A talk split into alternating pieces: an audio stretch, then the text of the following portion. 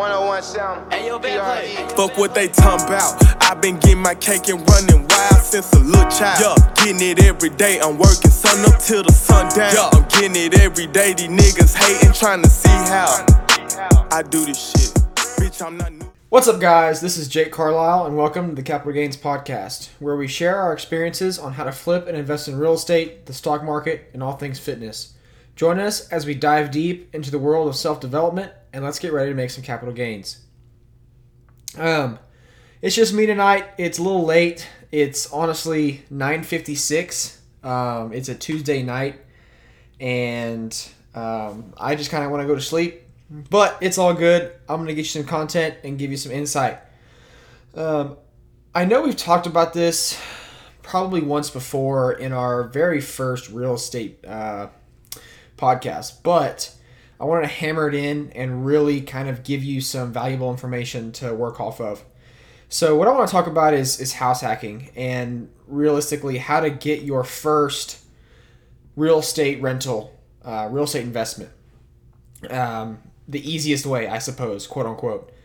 And so what that entails is what a house hack is is basically you're gonna buy a place and rent out the rooms or rent out one side of the the property to somebody else.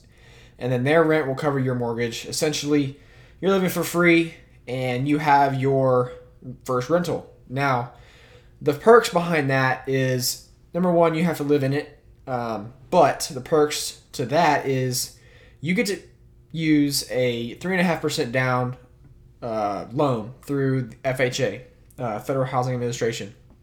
And so, what that does, it allows you to go buy, I believe, up to $400,000 worth of property. And so, it's up to 3.5%, or as low as 3.5%. Um, which I it's I believe that's like 18 grand on 300,000. Don't quote me on that. That's just mental math. Now, what you can do you put eighteen thousand on a four hundred thousand dollar place, um, or let, let's let's do it more realistically. Let's say two hundred thousand dollars. Let's do a two hundred thousand dollar three bedroom two bathroom house, right? Um, you're gonna put down anywhere from 7,500 to nine thousand dollars on that house. Now, in the grand scheme of things, that's not very much. Um, as for college students, that can be, but you know, as as a full time, somebody has a full time job, uh, it's really not that much. So three and a half percent down is a lifesaver. Now you're gonna buy that house three and a half percent down, and you'll bring, like I said, seventy five hundred to nine thousand down to the closing table, um, and then you'll live in it, right? And so your mortgage payment's probably gonna be anywhere from let's say a thousand to twelve hundred bucks, depending on your taxes. Could be higher, could be a little bit lower. Just depends. Um, but either way, you're gonna take either the rooms or the units, you're going to rent them out to other people to cover your mortgage. Now you're essentially living for free, right? And um, now you have your rental long term. Say when you move out of there, you're going to be able to rent that out at market rent, whatever that is, and cash flow X amount of dollars. Um, so let, us give an example. My duplex, I rent it out, and it covers my mortgage. And then once I end up moving out of here and rent both sides, I'll long term, traditional long term rent, it'll probably bring in about seven, eight hundred bucks a month cash flow. Not too bad. Uh, I'm actually planning to Airbnb one side and long term the other, and so I'm kind of thinking I'm gonna double that cash flow. But you know, just getting creative. Either way, the cool thing about FHA is you can do this once a year. You can do an FHA loan once a year, and so my basic plan, and this is, I guess, like cl- clickbait title. Use seven thousand dollars to become a millionaire. Right? If you do this every single year for ten years or however long you want, right?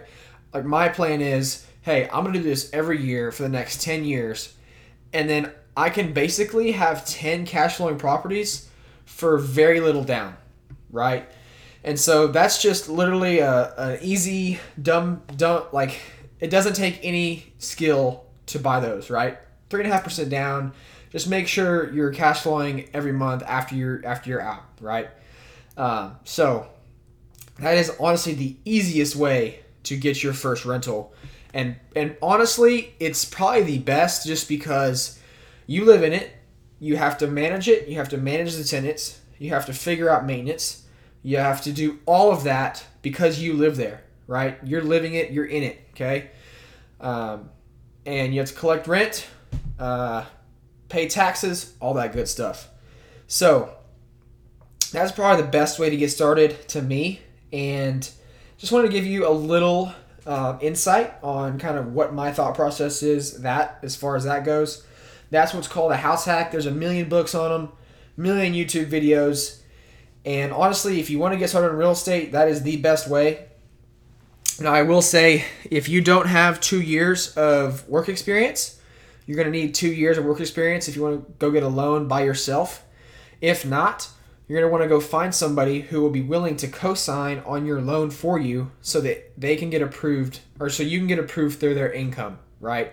Uh, because the banks look at debt to income ratio and see how much debt you have compared to how much income you have to so they know they'll get they'll get repaid right? And so what i'd end up doing is i got a co-signer and uh, used his income to qualify for the loan. But you know I, I brought in the down payment. I'm handling all the mortgage all of uh, property maintenance, anything like that. It's all me.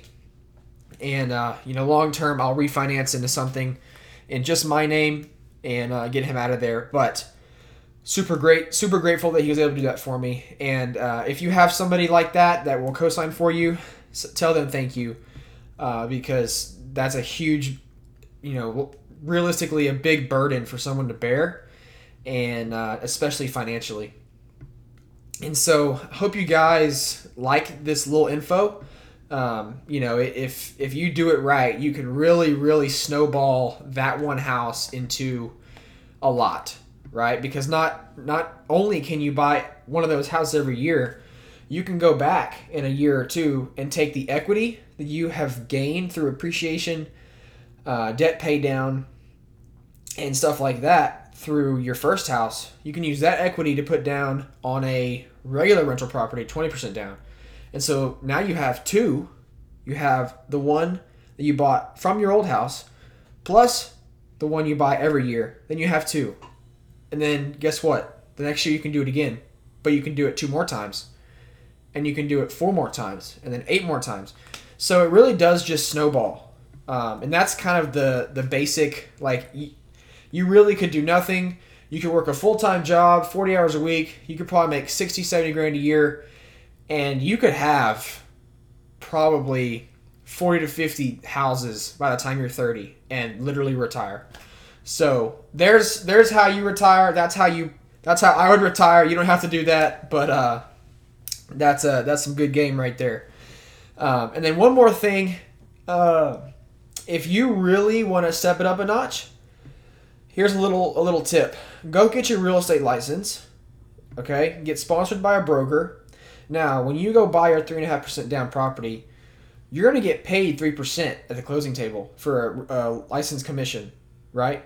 Because if you're representing yourself and the the listing broker is going to pay the buyer's agent three percent, but look, you're the buyer's agent if you're licensed, so you'll get paid three percent, and so I did the math on this the other day. If you did that on a two hundred thousand dollar house, you would put down I think it was seventy five hundred bucks. Don't quote me on that. And then three percent is six grand. So you're gonna put down fifteen hundred bucks effectively on a two hundred thousand dollar house. Now, most people I know, literally most people, even the brokest of broke people I know, have fifteen hundred dollars.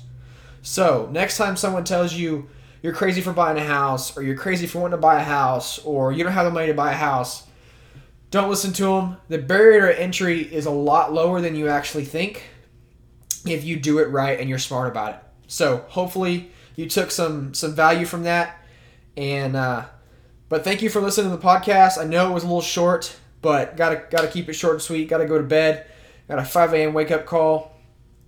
So uh, if you got any value from this, please share it and let me know how it went. And if you got any um, insights or it uh, helped you take action, let me know so we can share your story.